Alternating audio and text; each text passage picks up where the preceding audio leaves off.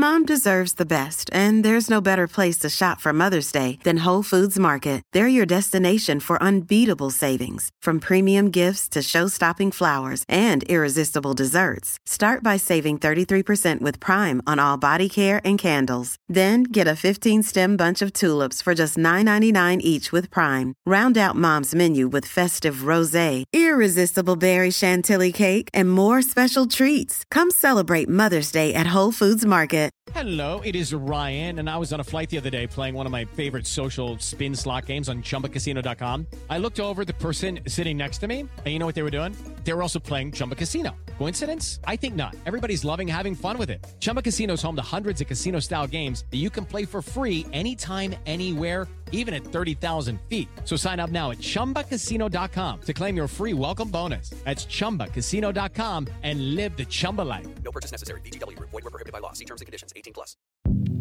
Hi, this is Dahlia Lithwick, host of Slate's legal podcast, Amicus. If you're listening to this show, you might be interested in Amicus's live show that we're hosting in Washington, D.C. on Tuesday, May the 14th. My colleague, Mark Joseph Stern, and I will be talking to some amazing guests, including Sherrilyn Ifill and a sitting state Supreme Court justice all about how originalism, a relatively recently invented way of interpreting the Constitution, has taken over the Supreme Court and radically reshaped the law. It's been doctrinal rocket fuel for the conservative legal movement and facilitated the rolling back of abortion rights, the expansion of gun rights, and the obliteration of the separation of church and state. And as another wildly consequential Supreme Court term careers to its end, the court's originalists are on a tear. But there's something you can do about it, and we hope you'll join us in DC on May 14th to explore the possible pathways out of the current situation. Go to slate.com slash amicus live for tickets.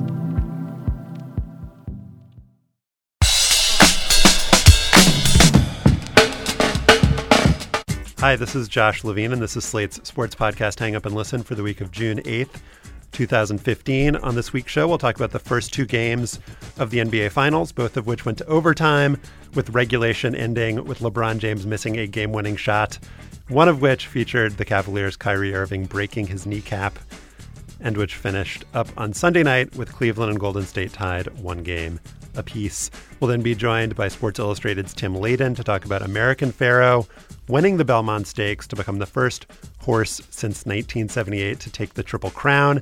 And we'll finish up by talking about the start of the FIFA Women's World Cup, which will hopefully be an excellent event despite featuring the word FIFA. Joining me in Washington, D.C. is Stefan Fatsis, author of the books Word Freak and A Few Seconds of Panic, and the man responsible for the entire $607 American box office take of the FIFA propaganda film United Passions, starring Tim Roth Yeah. as Sepp Blatter. I took my my girls soccer team to see it, and we stayed for three viewings. Six hundred dollars. Yeah. We paid every time, though. We're honest. The Honest seven people. was from from tipping the usher for allowing you to just stay through uh, every uh, every viewing. Um, with us from New York and filling in for Mike Pesca is Mary Pilon. Mary is the author of the book The Monopolists about the history of the board game Monopoly, which means I better have written a book about settlers of Catan, or I do not belong on this podcast. Um, she's also just published a great piece on Grantland on the 40th anniversary of the death of Steve Prefontaine, the runner, which everyone should check out. Mary, it's fantastic to have you back on Hang Up and Listen. Thanks for having me. Yeah, and um, you may have noticed, Mary, um, that we're not going to talk about many, many things on today's show. Among them, the French Open, Champions League final, hockey, college baseball, super regionals, softball. Come on, softball. the college women's softball. It's got to be like the second or third best tournament in There's been college so much women's sports softball. news lately. I mean, you have to make some cuts. There's just been so much going on. Am I crazy? I just feel like every now and then there's just like a, a week or two where there's just, I mean, scandals alone in the last week or two. It's been exhausting. We're not going to talk about FIFA. We're going to find a way to talk about FIFA. But Josh is teasing us because Yeah, our bonus segment, we are, in fact, going to cram everything in. We're not going to leave anything out. We're going to talk about every sporting event that happened this weekend because we want our listeners to be satisfied. Our Slate Plus members, um, we'll talk about all these things and how to handle a weekend with an overwhelming volume of sporty goodness. Uh, to hear the bonus segment this week and others like it on Hang Up and Listen and various other Slate shows, sign up for Slate Plus at slate.com slash hangup plus. You can get a free two-week trial if you want, um, and you get that at that same URL, slate.com slash hangup plus. This past summer, when LeBron James decided to leave Miami, go back to Cleveland, um, and the Cavaliers acquired All Star Kevin Love in a trade, the Cavs became everyone's favorite to make it to the NBA Finals. That's exactly where Cleveland ended up. But in Sunday night's game two, none of the four players who started alongside LeBron in the season opener played for a single minute. Love Kyrie Irving and Anderson Varejao all out with season-ending injuries. Dion Waiters shipped out of town in a cardboard box uh, many, many months ago. Uh, the eight players who took the floor against the Golden State Warriors included three Knicks castoffs, uh, Timofey Mozgov, J.R. Smith, and Iman Shumpert, who were acquired in midseason trades. Two guys, James Jones and Mike Miller, who came with LeBron from Miami, are a combined 69 years old and averaged combined six and a half points per game this year. more impressive if they were each 69 years old. They might very well be. I think I think Mike Miller has been lying about his age for years. Uh, another guy, Matthew Dellavedova, who's an undrafted second-year backup point guard, and finally Tristan Thompson, who is a very good player, a key to Cleveland's success, but has scored a total of four points in the finals thus far. Backup second year point guard from Australia. You left out the salient fact of Matthew Dellavedova's life. Delly. Um, and yet the Cavs leave California with the series tied 1 1. Took both games to overtime thanks mostly to great defense and LeBron James's 83 points, albeit on a wildly inefficient 29 for 73 shooting. The Warriors, meanwhile, suffered through a 5 for 23 shooting performance from MVP Stephen Curry on Sunday, but remain the favorites to win the series given the Golden State was one of the best regular season teams in history, and Cleveland is running out of people who can play basketball. Uh, Mary, what did you see in those first two games?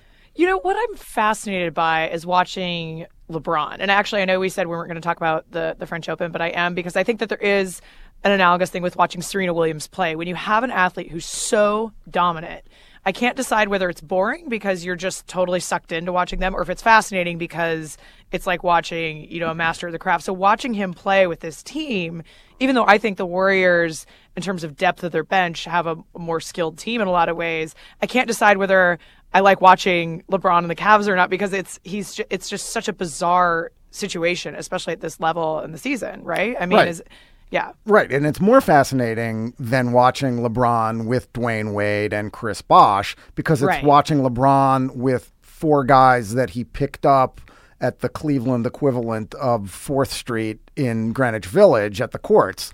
Um, it is it's bizarre. I mean, you just you you know exactly what's going to happen, right? I mean, occasionally there'll be a kick out or a pass to a wide open J.R. Smith on the on the wing who will throw one up from 25, but you know that he is going to take the shot. He know you know there's going to be a clear out at some point on almost every possession, and he must have handled the ball on what 70 or 80 percent of Cleveland's offensive possessions. Men, when I say handle the ball, I mean handle them on 100 percent of possessions, but handle the ball with an opportunity to shoot. I mean, and I think the numbers back us up there. He took 40 percent of the Cavaliers' shots last night. Yeah, and it is fascinating to watch, and he has scored a lot of points. But let's not lose sight, sight of the fact that the Cleveland offense has been very bad.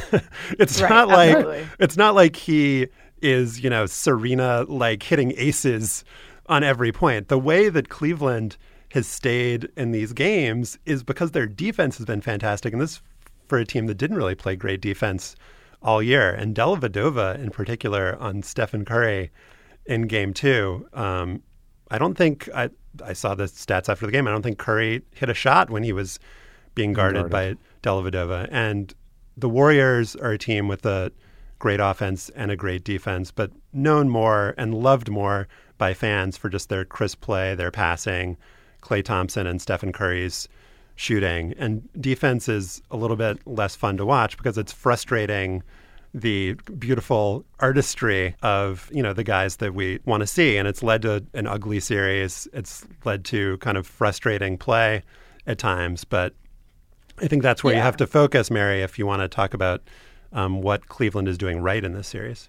Well, and I was wondering about the Irving injury specifically, like how costly that's going to be, right? Because he's kind of the other ball handler, and and so I think the next game that'll be really telling. I mean, I, yeah, I mean, it's almost like it's not comical because we're talking about human beings being injured, but it's really insane what's happening on that roster right now at this point, and especially when you're so used to seeing LeBron play at this level with you know the Heat squad. Like it just seems like these are. So, it's hard to believe it's still the NBA Finals. Like it just seems like the the play is so so different.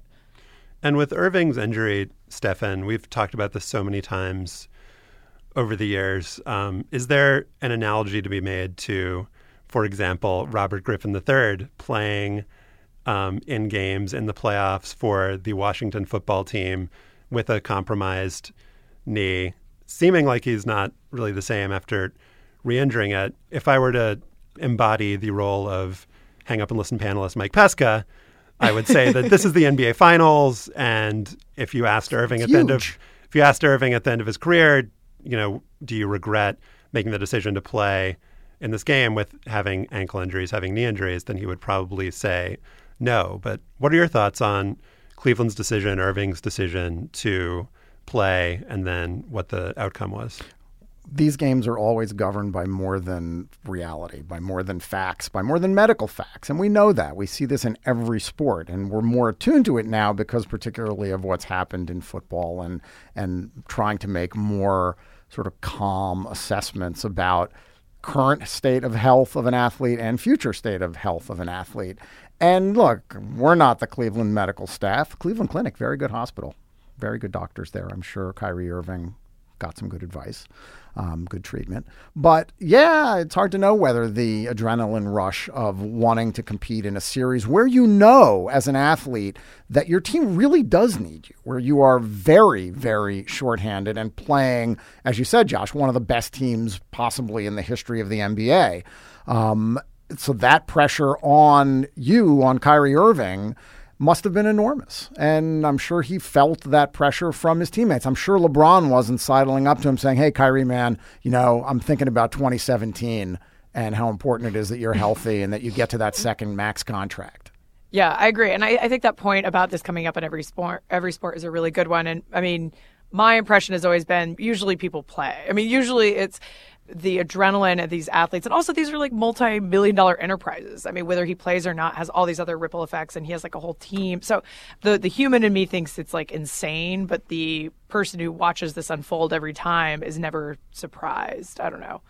Yeah. We'll see. And the injury um, certainly made for a sad scene on the court and a very bad overtime in game one. Um, but what these games have lacked in execution at times they've made up for it in drama. And those are really the Yeah, two absolutely.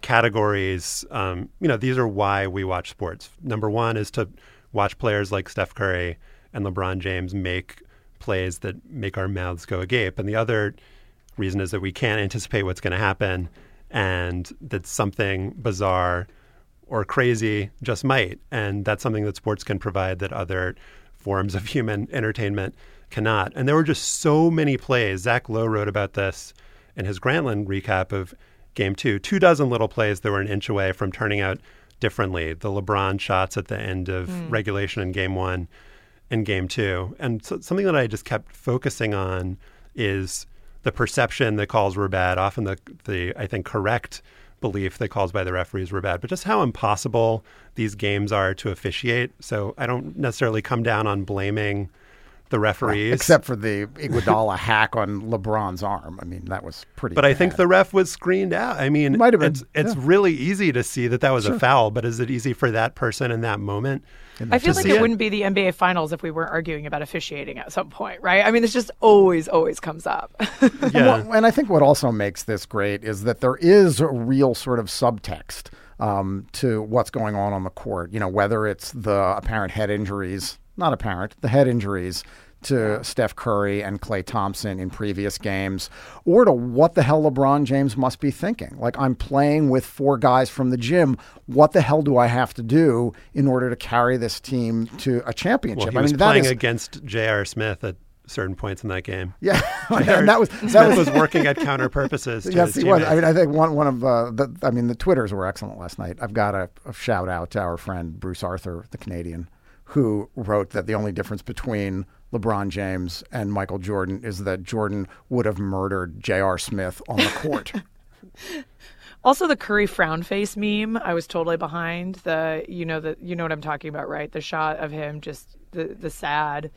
Um, the, I, I feel five for so bad for face. athletes on live television Yeah. because, like, think about it. If somebody was like recording us at the gym, I mean, nobody looks like you're just you're so I don't know. And yet these things live on the internet now in this really unique way. Thank God no one ever recorded me playing basketball at the gym, which I did a lot. So the series is going back to Cleveland now for game three. Um, it is in the 2 2 1 1 1 format. So it will be going back to Golden State. As I said in my intro, I think the Warriors are pretty clearly the favorite still. I think that we're in for a great Steph Curry performance coming up in one of these games. And the Warriors just have so many different players and so many different ways to execute offensively that it just doesn't seem like the Cavs can maintain this. And yet, this is why we watch. And if it is like like you were saying with maybe it's like Serena Williams winning in the French Open while vomiting into a towel. I mean, because Right, LeBron right. is just at once the J.R. Smith is the vomit in that analogy. he is he is at once the ultimate overdog, you know, in terms of physical, mental, like just outshines everyone in basketball, and yet is like saddle is, is just like wearing J.R. Smith-sized weights around his ankles. Um, it's just hard to think of a comparison of um, you know an athlete who's so great and so burdened at once, and that's really the joy of watching this series. Yeah, it should be a piece of cake for him too. The- All the all the Golden State has to do is continue to put up the worst performances of the year for Cleveland to, to take things to overtime and have a chance. I think that's right. All right. Hang Up and Listen is part of the Panoply Network. Here's a word from one of our sister podcasts.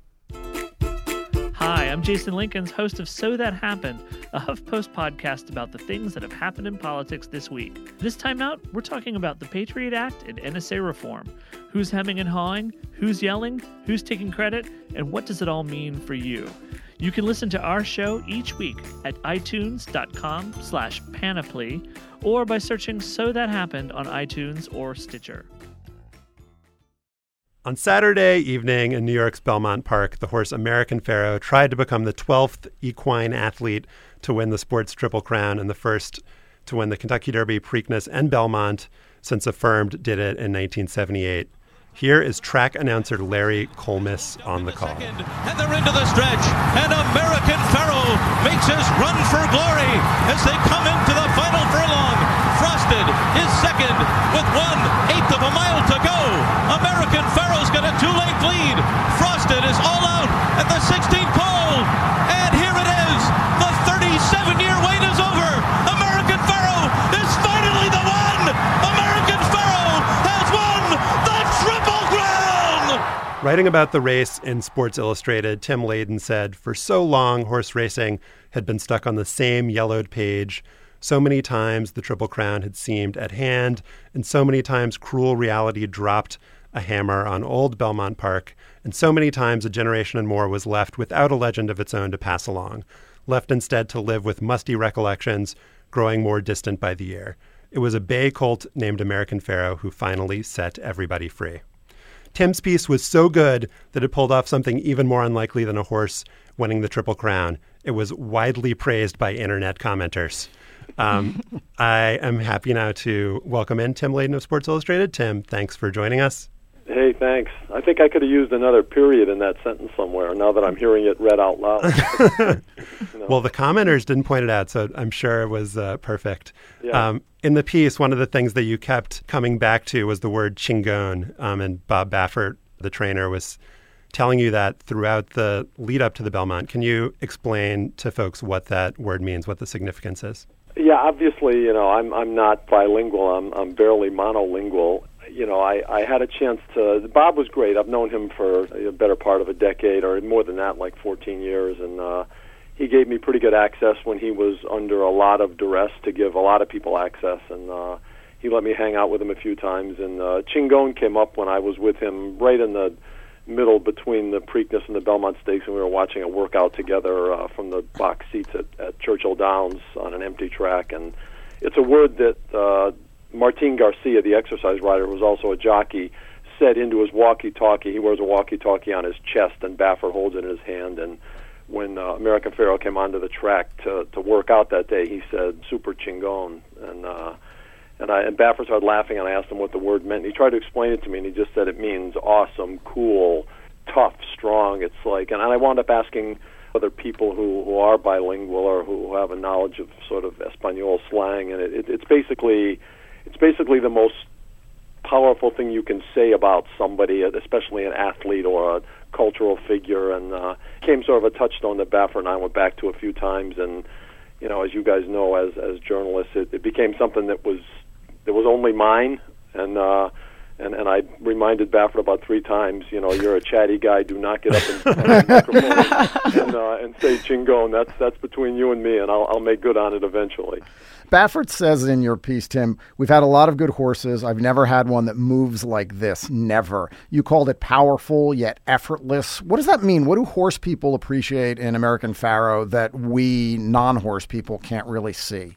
You know, it's it's and again, I'm not a horse trainer or a horse breeder, so this is I'm I'm learning. You know, I'm, I covered the sport on and off. It's not a full time gig for me or or anybody that's trying to pay bills. Um, it's hard to know, but but I mean, basically, the the act of a horse running over the ground is a violent act. You know, animals weighing more than a thousand pounds landing on on limbs that are no bigger than than your legs and uh, and smaller in most cases. And so it's it's a it's a it's a sort of stunning act, and, and American Pharoah completed that act in a way where he he's he's able to to reduce the in the, the stress that he puts on his body and on the ground. And he, he has a great angle in his shoulder and the front of his body, which allows him to reach out particularly far with his front legs, and also uh, a, a very uh, the ability to get his rear legs underneath him a long distance, push off very hard, and throw himself forward. And, and to do all this in a way that's not disruptive. He runs smoothly and powerfully at the same time the additional factor in all that is that he doesn't tire himself out doing it. He's he's efficient is the best way I can put it. I mean, it's like you know you you, watch a, a great Ethiopian Ethiopian distance runner, and he's it just doesn't look like he's moving, and he's running faster than most of us can sprint. Um, that's the way it is with American Pharoah. He's just and, and all great horses. Um, he, the Secretariat wasn't necessarily that way. He was just powerful, um, and whereas American Pharoah was more efficient. I guess it's really the the best word that kept coming up. I have a non-horse question. Um, you know, horse racing as a sport is in such a strange place. It's just been plagued by, you know, scandal and controversy. Do you think that this win will give the sport itself some, you know, an injection of goodwill or arouse interest from non-horse people or expanded or or will is this kind of a flash in the pan? Yeah, I don't I don't that comes up so often that, you know, Mary, the way it was like for so many years people would say you know, as you're going through the Triple Crown, you'd, you'd hear journalists or people in the business say, "Oh man, you know, horse racing needs a Triple Crown winner." And my response to that, and, and I really like covering the sport, and I and I wanted to see a Triple Crown. You know, I missed the last one. You know, I mean, I was drinking beers with a bunch of buddies on Cape Cod when the last one happened. I certainly wasn't filing a story afterward. And uh, so, I mean, my view is I want to see one. I think it'll be a really cool thing if it happens, and it really was a cool thing. You know, top five sporting events I've ever been around and but yet I don't see how that's going to put people in the stands at Finger Lakes on Thursday. You know, mm. I hmm. just I just don't. You know, I was talking with Bill Rhoden from the Times very late Saturday night, leaving, and I said, you know, a great column to do for people that want to make that point is to come back out here Thursday to Belmont Park and and and take the pulse of the place then when it's you know 65 70 75 year old guys from Queens and the Bronx watching simulcasting on TVs and shuffling around and maybe going out to watch a horse race. That I, I don't want to take the totally cynical attitude about that because I do think there is a lot of short term excitement about seeing the athletic achievement and if you were there feeling the roar of the crowd and the emotion. I think all that was great. It was a great day but i think it's a mistake to try and project too much onto that you know? I mean i my recommendation is to embrace the day, the achievement, and and then. But horse racing has much more complex issues to resolve if it if it wants to survive as an enterprise. And, and but otherwise, I think it's a niche sport like pretty much everything in America is, except the NFL and maybe college football. So the the Triple Crown is just a very difficult thing to achieve, as we've seen over the last 37 years. And there was some talk um, before this year of maybe changing the rules. And is this something that's too hard? Steve Coburn, the owner of California Chrome, which failed in its attempt last year, was, I, in my perception, kind of whining about it, saying, "Oh, these other horses didn't have to run the Derby and the Preakness, and they just."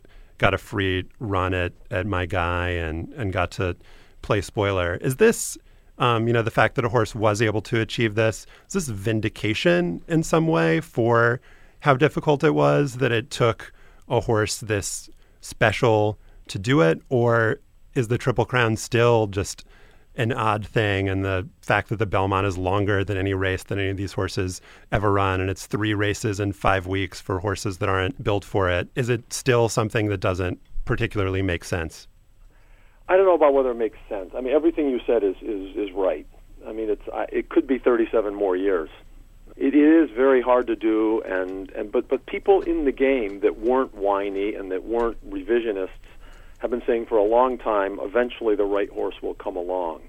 And and even when the right horse comes along, there are you know, mitigating circumstances that are just it's just partly luck. I mean, the horse stayed healthy, and and that's like you know the Golden State Warriors have generally stayed healthy. That's like sort of this X factor in all sports that's very hard to predict. But that horse stayed healthy, and and when the Belmont came up, he got a this is a horsey term a pace scenario he was the fastest horse in the race, which allowed him to get to the lead and control the pace.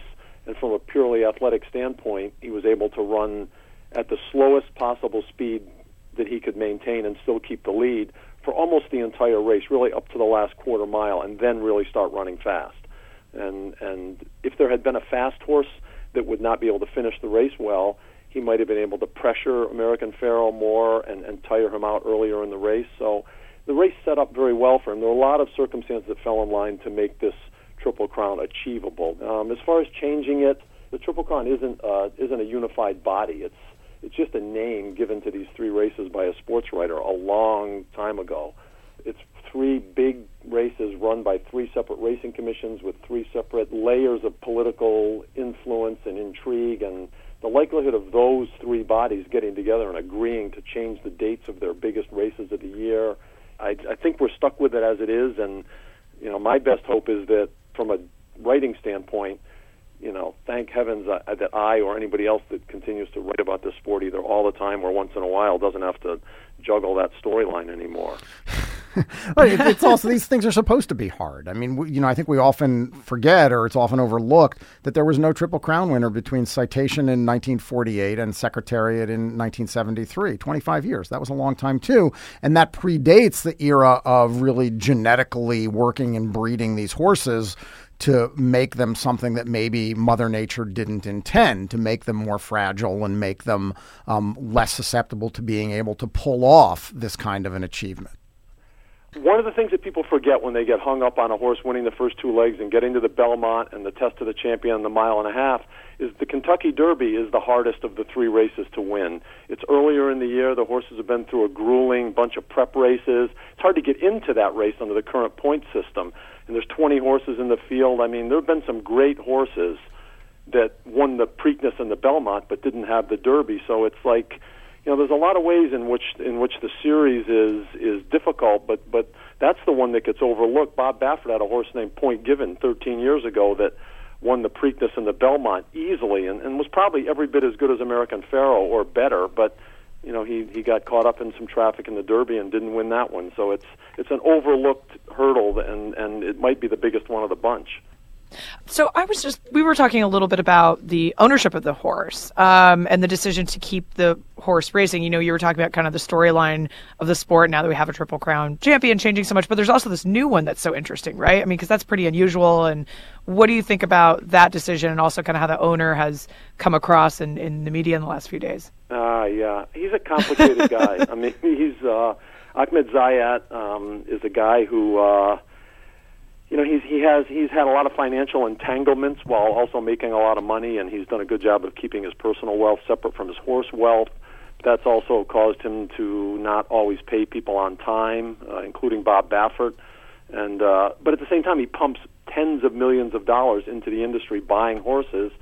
So it's it's kind of an, an attrition issue that you really need wealthy people to give you horses. And uh, for a guy like that to stay in the business when you have a horse like American Pharoah, but many other fast horses on a lower scale, once that horse proves that he has value, then you want to get him to a breeding farm or at least make a deal with a breeding farm so that you can then breed that horse for fifteen or twenty-five or forty-five or fifty-five thousand dollars for every. Getting a little too literal here, but every mating with a mare, and then you get that money or you get a share of it, and that's how you keep your business operating. Really, so here Zayat is sitting on a horse that's won the Triple Crown for the first time in 37 years. He already has a stud deal, which is valued. I've heard anywhere from six to eight million to 15 or 20 million. Um, and if the horse were to run in a month and and break his leg, that money he's got insurance, but a, a huge source of revenue for him is is gone. Those that's a difficult decision, which people will criticize him for if he doesn't run the horse frequently. But you know, it's it's uh, that that horse will never be more valuable than he is today. Ultimately, Tim, you know the Triple Crown is such a big event, and this is such a historic achievement. Um, but underlying a lot of this is is are these problems in horse racing. Your former Sports Illustrated colleague Jeff MacGregor tweeted after the race, "Good. Now that we've had a Triple Crown winner, let's go ahead and ban horse racing." And he linked to a list of the 43 equine deaths in New York so far this year, including one on Saturday at Belmont in a race earlier in the day. I mean, this is an industry plagued with with issues involving drugs and treatment of horses and the way they're bred and trained. Um, is there a balance to be achieved going forward? Do you think? Well, I'll say two things. Um, you know, the, the first thing is if if you're if you are inclined to be repulsed by a sport in which people get on the back of beautiful animals and and urge them to run fast around a track and hit them with a whip. And they're kept in a stall for 23 and a half hours a day. If you are inclined to dislike that or be repulsed by it i don't know what is going to change your mind. Um, and, and I can certainly see and, and defend that position, or I can understand how that position is defensible. If you are more in the, the vast middle ground, then what you hope is that we reach a point where there's at least minimal drug use. And I think the sport has moved somewhat in that direction. If we get rid of that entirely, we're a long way from that. A lot of trainers, including Bob Baffert, thinks you can't run an active stable without Lasix. You can't keep horses healthy.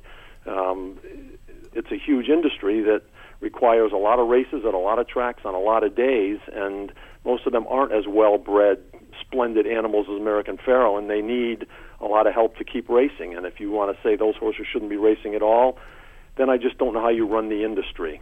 It's a problem, without a doubt, and I, I don't have the answer.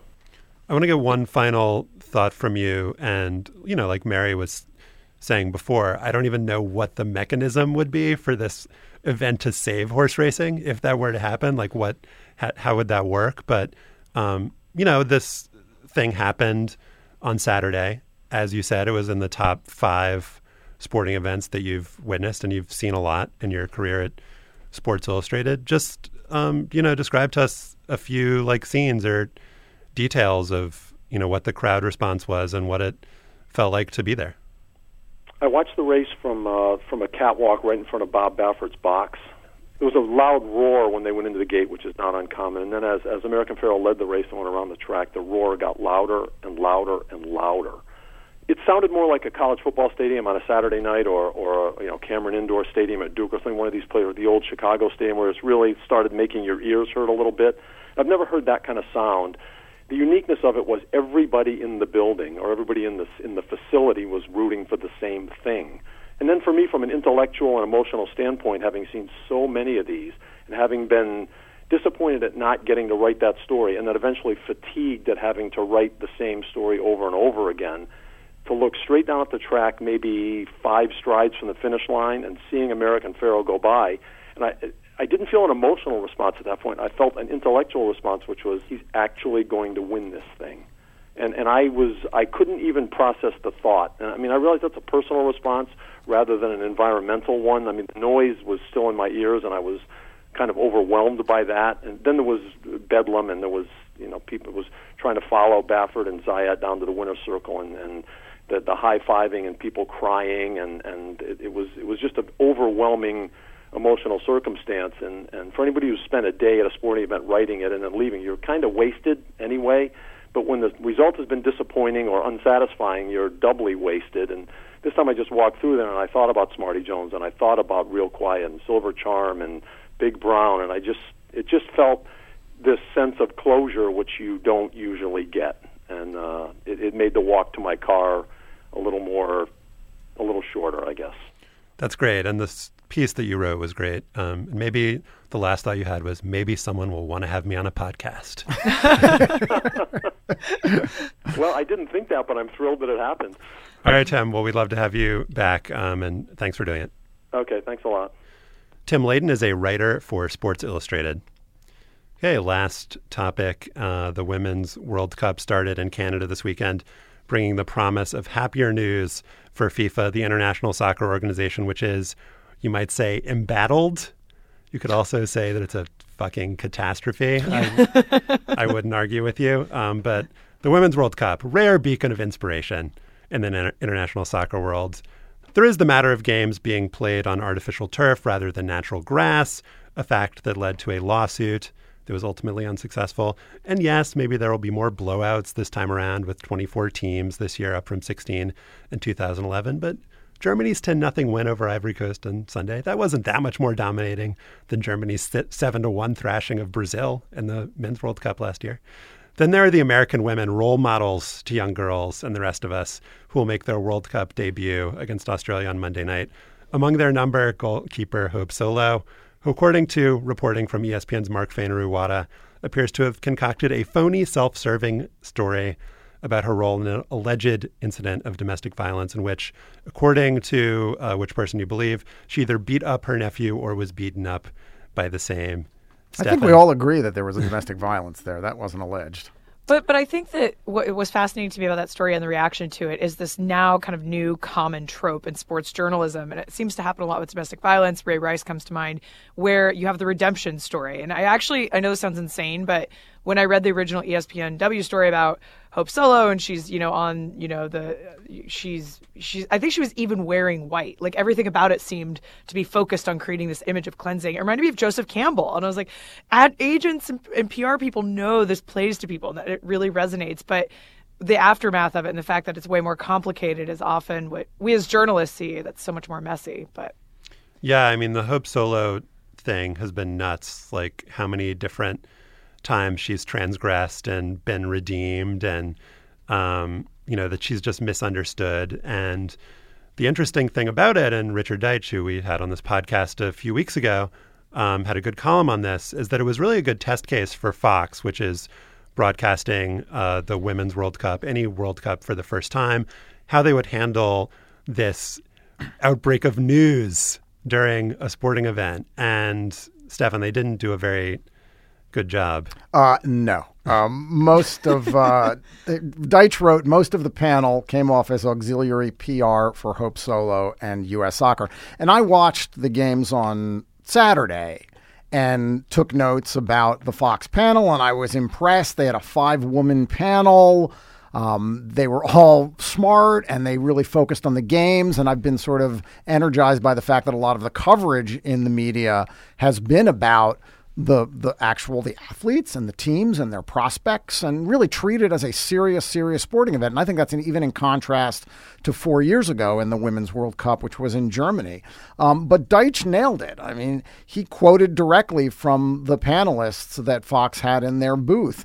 And it was they were they were almost to a person dismissive of the reporting, pretty much ignoring it, not really raising what the substantive facts of Mark Fainaru-Wada's reporting were. Old news said Leslie Osborne, who played on the U.S. national team with Solo a few years ago, you know, right now we're focusing on the tournament. Why are we focusing on Hope Solo? Uh, Angela Hucles, another former U.S. national team player, said, Guess what? Australia and the U.S. play tomorrow. And then Eric Wynalda was in the booth on Sunday, not a woman, by the way, just want to clarify that. This stuff is starting to get annoying to me, he said. Save it for Judge Judy. I mean, Oh my God. I mean, Wynalda, let's stipulate, always comes off as a condescending know it all. But talk about not understanding anything about the intersection of sports and life, or about what news is, or the way domestic violence has dominated the sports conversation for the past year plus. And more important to me, as Josh alluded to in his opening to this segment, the greater role that the U.S. women's national team plays in terms of the age of its fan base and their responsibility as air quotes role models. That to me is the issue. The NFL at this point seems to have more common sense about how violent, misbehaving athletes should be treated than U.S. soccer does. In his piece for ESPN, That's uncalled for. I mean, that's a yellow card. it's a yellow card. I'm going. That was a hot take. Yeah. I'm going hot. the- the- the I'm US going hot. Let me soccer- well, let me finish here, Mary. I'm not Okay, done okay, hot sorry, taking. sorry. And I think one of the most important points that Fainaru-Wada makes in his piece is that U.S. soccer didn't really even appear to investigate at all what happened that night between Hope Solo and her half sister and her nephew. They claim they did. Right, but that's a phone call, and the the Hope redemption story should have been made. I mean, how did U.S. Soccer get a total free pass on how they handled this situation? And I get the argument that you know it's a bummer to be on the U.S. team now and not be Hope Solo and just trying to focus and have all this you know media static. But at the same time, it's the Women's World Cup. It's a massive sporting event, and you can't have that much attention on a sport at the highest level, whether it's men or women playing, and not have news happening and not have this kind of scrutiny. And so the fact that the governing body was MIA and nobody really questioned that until after, I was really surprised by. Wait, and that's not to say, Josh, that there isn't room to just talk about this for a while. Just talk about it legitimately. Have a sw- short conversation if that's all you really want to have, but have a legitimate conversation. And then, fine, let's talk about Germany's 10 goals against Cote d'Ivoire. Yeah, and just to be clear, I don't think that U.S. soccer necessarily should have like conducted their own investigation. I have problems with how the NFL do. has done Right, that. But right. if you say that you did, then you should have done it. You can't Right. claim to have done something and not done it. That's when you lose respect of fans. That's when you need to be called out by media members, and that is what didn't happen in this Fox telecast. And there are questions about the bidding process for the. I mean, it, it almost seems like so insignificant compared to all the other horrible stuff that FIFA has done, but there are questions about the bidding process that led Fox to get World Cups that it wasn't bid out. And just as viewers, you want to think, and ESPN, for all that we criticize them, has done really a solid job on soccer, has just proven themselves repeatedly with their coverage of the uh, FIFA scandal, um, you know, in the last couple weeks, and also with their coverage of the last few World Cups. And I think it was disappointing to a lot of soccer fans, myself included, that they didn't get the World Cup. And this performance by Fox on the opening weekend just makes it seem like I was right, or we Should were we, right. should, we, should we get past the Judge Judy now? Let's talk a little bit about the tournament. Is that yeah, okay? How were how were the games on Saturday seven? The games on Saturday were fascinating. I think the Canada only beating uh, China by one to nothing was, you know, it was, it was China was terrific, and this was a team that used to be a women's soccer power that has really fallen off. Ninety nine World Cup final, the famous one. They Correct. went to penalty kicks against the U.S. Right, and Canada had needed a penalty kick late in, in that game to, to prevail. And Canada is a team that is projected with the United States and France and Germany and maybe Brazil as being the likely contenders uh, to, to reach the final. Um, 538 has them at seventh going in, just in case anybody's wondering. And to talk about legitimizing a sport, the fact that 538 sort of has done a matrix of projection indices for the Women's World Cup, I think, is another great indication that the sport is being taken seriously and the progress that's been made. On the turf issue, Josh, Fox reported during the Germany Ivory Coast match that it was 73 degrees in the air and 110 degrees on the field. In the Norway Thailand match, temperatures reportedly were up to 130 degrees on the turf. It's insanity. I mean, and just think if what if the Women's World Cup was held in Qatar on artificial turf? like, geez, Louise, like we're putting people in like microwaves. Like it's insane.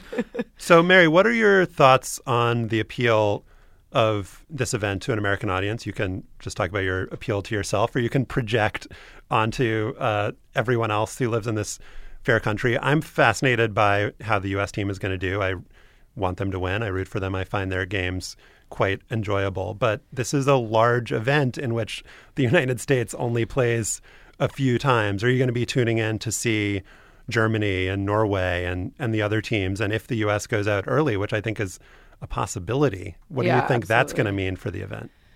Oh, what a great question. You know, it's it's interesting because the world. I think soccer in general, the men's and the women's game, is in a, such a weird place in the U.S. right now because now you actually do have people, and the World Cup showed this here watching. Like we have soccer fans in a way, and I've always been blown away by this because so many kids, me included, play soccer. We know the sport, but then at the pro level, it drops off. It's been this constant thing. Blah blah blah.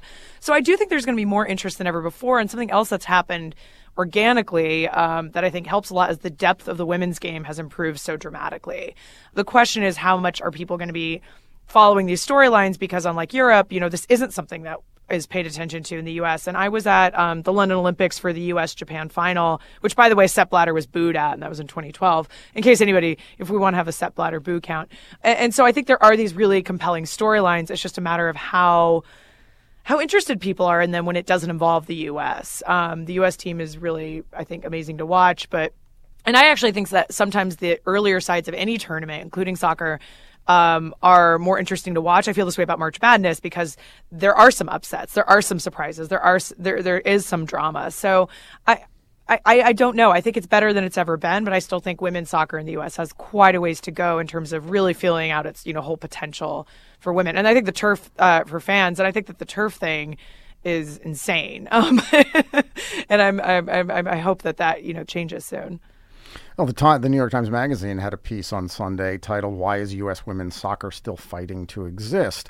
And I think we've we've talked about the reasons for a lot of that, and it has to do with sponsorship and marketing and attendance on a week to week basis, as opposed to a quadrennial event that has been proven to attract audiences when the United States does well. I mean, there's some, there's definitely some, so there's got to be some anxiety among people at Fox um, and elsewhere that the United States won't make it as far as they have in the past. While this tournament's been expanded to 24 teams, and there's going to be a lot more, there, you know, there are a lot more weak teams in this event, as we saw with Ivory Coast, and you'll see with Thailand and some other uh, countries that are that are playing in the World Cup for the first time really at the top it has improved enormously. And part of the reason it's improved enormously is because there's a professional league in the united states that's been sustainable. It hasn't been killing anybody but it's been sustainable. And there are professional leagues in europe that are sustainable um, where a lot of the american women have chosen to play rather than play in the united states. So again I, i've always been of the mind that this is a 30 to 40 to 50 year project both for men and women. I mean the us men beat the Netherlands over the weekend, four to three, in one of the great soccer games that a United States national team has ever played. Um, so, the, for, on, on the women's side, the fact that we have all of this this year, we have all 52 games airing on television, and we have the sort of really noticeable change in how the media is covering the event. These are all incredibly positive things that are cumulative. But it seems uh, to me that like this is paralleling the conversation we had about the cricket World Cup and how there's an argument within that sport about do you want to add teams that aren't as good and grow the game, quote unquote, at you know the expense of having these blowouts, and also um, you know the conversation we had about the year in the cricket World Cup when Sure. India went out early in the tournament and then nobody watched the rest of the Mm. tournament. I feel like you guys are not willing to say that you will be tuning out in droves if and when the U.S. goes out early. I don't. I certainly will not have the same interest, and I'm not apologetic I will have it. no choice because I have tickets to the quarterfinal, semifinal, and final game. So I'll Good be there no have. matter what. Well, and I think the U.S. team, I, I mean, to be honest, I think you're right. But I think that what's also been so effective, you know, to Stefan's point, is that they have characters on that team now. And you were, you know, like there are Abby fans and, you know, and there are people who care about Hope Solo, which is why that news story is getting so much attention. Like there are these, it's, it's a really mature team in that they aren't new faces. Um, and so when they leave, you know, I don't know the lineup for Germany or Japan as well. And I, I don't think I'm unique in that regard. Sawa. Yeah, exactly. I mean, it doesn't mean they're not tremendous athletes with fascinating stories, but they're just not written about in the U.S. as much. So I, I do think that you lose this cast of characters that American fans are starting to get to know. Right. The opponents at this point are, you know, they play the role of foil, and you don't want to see foil versus foil in the uh, in the final. All right. Um, let's move on to our after balls, and I was looking at a list of nicknames for women's national teams, and there are some good ones. According to Wikipedia, the Colombian women are Las Chicas Super Poderosas, the power the Powerpuff Girls. Uh, That's the, Ni- the Nigerian women are the Super Falcons, Mm-hmm. in contrast to the men who are the Super Eagles. But my favorite is the New Zealand women, who are known as the Football I Ferns. knew that. Uh, when I look at the New Zealand national team, I think they look like nothing more than vascular plants that reproduce via spores. Go come everything involving New Zealand is bizarre and awesome at the same time? Um, do you have a football fern for us, Mary? So I kind of I've been thinking a lot, and try, I know you know FIFA, FIFA, FIFA. Everybody's sick of it, but I've been thinking a lot about this idea of sports fans as voters. So in the last couple weeks alone, there have been scandals in FIFA endurance running. We haven't talked about Alberto Salazar, but uh, ProPublica had a report that strongly implicated him as a coach in you know doping accusations in a sport that has been no stranger to that of course um, horse racing earlier we talked about american pharoah's controversial owner and then of course you have sepp blatter the longtime cruella deville of um, of fifa um, and, and I think that often, you know, the reaction to these stories is the same among fans. There's this sense of anger and outrage and a feeling of, you know, how could this have happened? And there's also a sense of hopelessness. But I think it's insane that fans are actually sometimes the most empowered people in the whole scenario, but they don't really act that way or they don't necessarily connect the dots. So, for example, if you look at FIFA, a lot of the money involved in these bribery allegations, according to the Justice Department, has come from these huge, lucrative broadcast contracts uh, from Fox and Telemundo, as well as corporate sponsors from brands that we do know. And even if you're not a sports fan, uh, I'd be baffled to know why you're listening to this podcast, but you would know, you know, McDonald's, Budweiser, Nike, Adidas, Visa, Coca Cola. And John Oliver in this really great skit for last week tonight, you know, he was making this bargain to FIFA sponsors that he would wear, you know, these Adidas shoes that he felt were really hideous. He would eat McDonald's dollar menu and drink a bottle of Bud Light Lime, which I unfortunately have tasted. It's pretty not, it's not my, it's not my drink of choice. Um, if they would get rid of Blatter, which ultimately ended up happening, and even though we don't all have John Oliver like exposure, uh, he does make a point that we can't move with our dollars and we don't take advantage of that enough. And, you know, if you look at what happened with the NFL and domestic violence, what I would argue really changed in that conversation was there were female football fans and they did put pressure on the league and its sponsors in how it handled those cases.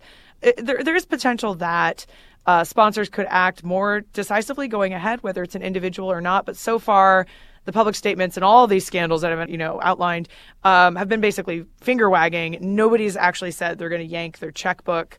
And it's an indirect connection, right? So with Lance Armstrong and Nike, you could argue that those brands were really closely linked. With FIFA, I don't know who goes and buys a pair of Nikes and thinks, oh, this organization is involved with this massive uh, you know, DOJ complaint and that uh, implies that the you know organization's been involved with bribery. And I think that there is a distinction between sponsoring an individual, an athlete, and an entire organization when a entire when a league usually has a monopoly on a global sport. So historically, companies haven't hesitated to end those relationships with a professional athlete, but with leagues, it's a lot more complicated. Um, with the 2014 Winter Olympics in Sochi, sponsors were blasted in the press on social media, but some of them, such as Coca Cola, actually defended these partnerships. So I guess my call is to sports fans that if they don't like something, that's totally fair enough. But if people want to see things change in sports, whether it's on field or off with governance, it's time to start seeing your checkbook as your ballot box. A refreshing lack of cynicism from Mary Pilon.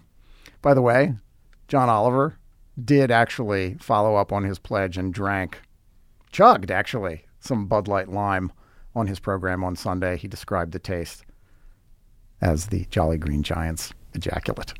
we said it. Um, Stefan, what is your Jolly Green Giant? Excuse me, what is your um, football fern? I'm sticking with the FIFA. sticking with the FIFA. Big weekend in soccer, everybody. United Passions, Josh referenced at the top of the show, $607 in uh, at 10 theaters in the United States. That is an impressive Has there been, I don't want to interrupt your Afterball Mojo, Sure. but has anyone reported on why that movie got released in the United the States? US? No. Seemed like a bad it. idea that this isn't Monday morning goalkeeping. like you could have known in advance that that movie was not going to do well. But continue. All right, a South African newspaper reported that Morocco actually won the vote to host the 2010 World Cup, but FIFA manipulated the results to award the tournament to South Africa. Our corrupt Trinidadian sportocrat Jack Warner reportedly accepted a million dollars to vote for Morocco before taking another 10 million to vote for South Africa. He kept the million though. Uh, a FIFA official said that Russia and Qatar could be stripped of the 2018 and 2022 tournaments if they are found to have been involved in bribery. Haven't they already been found to have been involved in bribery? And we also had Thailand's women's football team make its World Cup de- debut. Josh, you did not mention that the Thai women's football team is nicknamed the War Elephants. This this afterball could have been perfectly synchronous with the afterball name that Josh came up with without my my suggestions. Letting you get get some uh, you know of your Yeah. own of your own lines. All right, fine. The War Elephants lost four to nothing to Norway. Should have been a lot worse. They did hit a crossbar, save a penalty. The Thai women are here at the World Cup because they beat Vietnam to win one of five Asian slots in the expanded tournament. After which, the Royal Thai Football Federation announced plans for a golden generation of women's footballers. So good on Thailand, right? Who's leading that charge in Thailand? His name is Worawi Makudi. He's the head of the Thai Football Association, longtime member of FIFA's executive committee. He was the chairman of FIFA's Women's Football Committee and of the 2011 Women's World Cup in Germany. After the Thai women qualified for Canada, he announced bonuses of 15 million baht, or more than $400,000 for the team. And after they lost by only 5 0 to South Korea last fall, he rewarded them with 200,000 baht, $6,200. Great guy right? Actually, total FIFA scumbag. Alleged, of course, alleged total FIFA scumbag. Let's round up some of the choice allegations against the 63 year old Thai sportocrat. In 2011, Lord Triesman, the former head of England's Football Association, accused Worawi in Parliament of offering to vote for England for the 2018 World Cup in exchange for the TV rights for himself personally to a Thailand England friendly that would commemorate the anniversary of the King of Thailand's accession to the throne. I don't know how a Thai sportocrat sounds. But Worawi said that the accusations are not true and groundless, and my reputation, I'm going to go into my European sportocrat voice, has been tarnished and it defames my family. FIFA said it investigated, and shockingly, it cleared him. A Bangkok Sports Daily reported in 2011 that Worawi had resold FIFA tickets to the 2010 World Cup for personal profit. He sued the paper. What are you going to do? You got to sue the paper. A source told Australian journalist Jesse Fink in 2011 that when the our, our Thai sportocrat was about to lose re-election as the head of the Thai Football Association. He canceled the election on the day it was scheduled to occur, cut electricity to the building where the election was to be held, and left the country. Where did he go, Josh? Journalist Andrew Jennings, who's reporting, if you go back and read it, is a blueprint for the Justice Department and FBI investigation. He said that Worawi flew on Qatari FIFA member Mohammed bin Hammam's private jet to Trinidad. Hello, Jack Warner, carrying a million dollars or so in cash to be used to bribe CONCACAF members to vote for bin Hammam against Sepp Blatter for FIFA president. Worawi said he didn't see any of the money. Also in 2011, he was accused of using FIFA development grants to build soccer facilities on land that he owned. He denied that too. To back him up, he produced a letter from the disgraced FIFA General Secretary Jerome Valcke. London newspapers reported last year that Worawi or Thai soccer officials cut a range of deals with Russia and Qatar prior to the World Cup votes.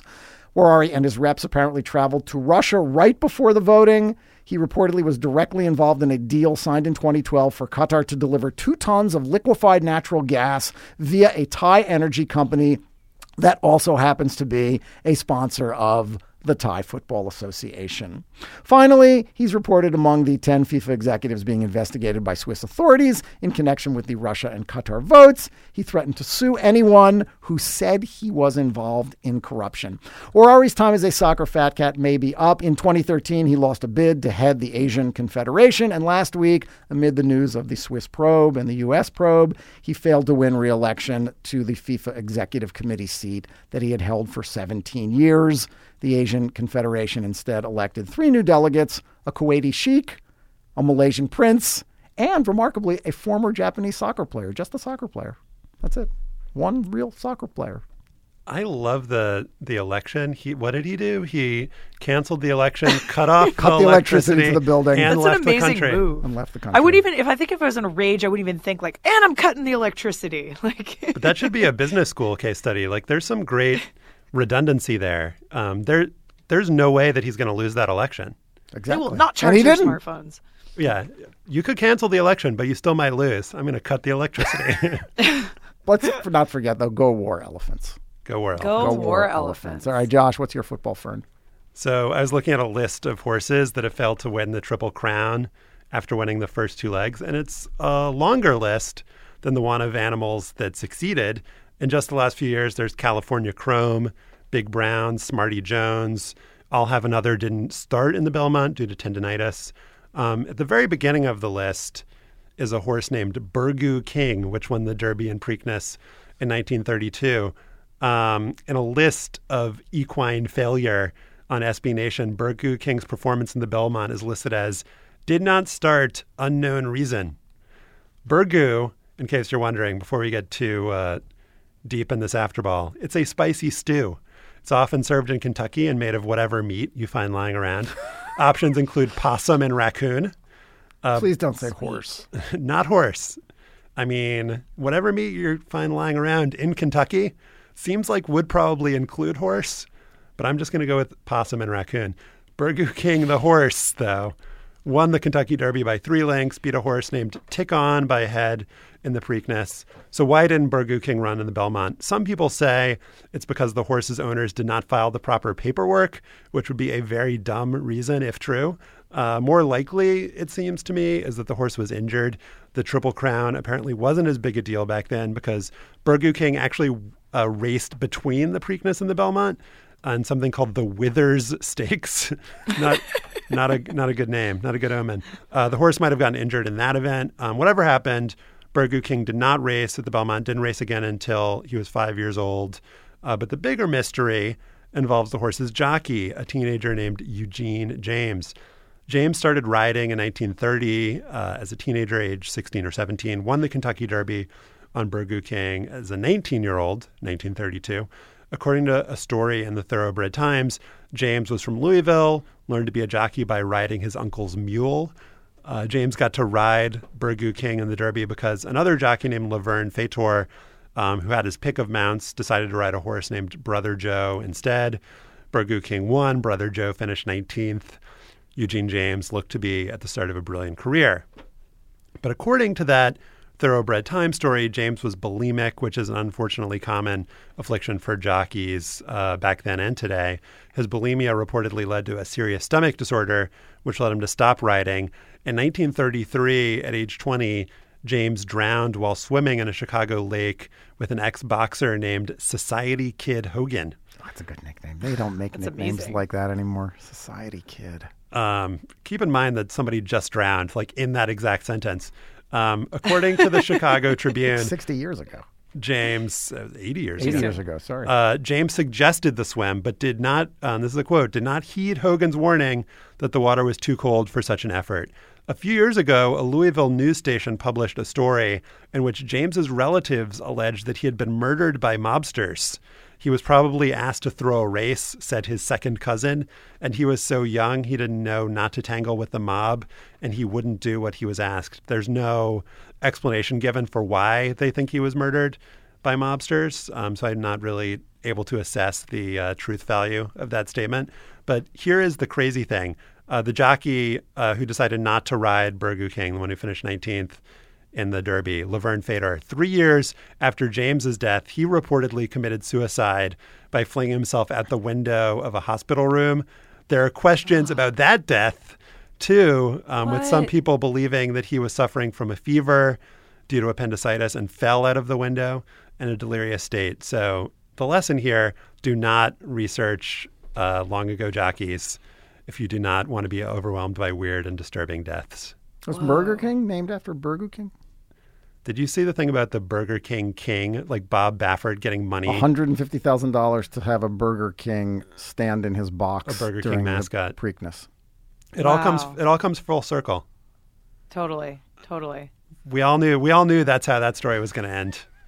we'll um, all write. We'll write an existential play involving all of these characters. the real horse, Sepp Blatter will show up. The real O. Henry ending was that Burgoo King would have been turned into Burgoo, but maybe maybe in the in the play, in Mary Pilon's one act play, We'll get FIFA to underwrite it. They'll finance it. It'll be great. Yeah. It'll be a box Tim office Roth smash. will be sponsored by Bud Light Lime. Yeah, exactly. Uh, we'd love your feedback on what we talked about today. You can email us at hangup at slate.com. We'll gather links to the stories we discussed at slate.com slash hangup. Subscribe to Hang Up and Listen in iTunes. You can find us at itunes.com slash slate podcasts. When you're there, leave us a comment and a rating. Become a fan of Hang Up and Listen on Facebook at facebook.com slash hang up and listen. Our producer this week is Alexis Diao. Our managing producer is Joel Meyer. The executive producer of Slate's podcast is Andy Bowers. Thanks to Mary Pilon for being with us this week. Um, Hang Up and Listen is part of the Panoply Network. Check out our entire roster of podcasts at itunes.com slash panoply. Our intern, also, Emma Zahner. Uh, remember Zalma Beatty, and thanks for listening.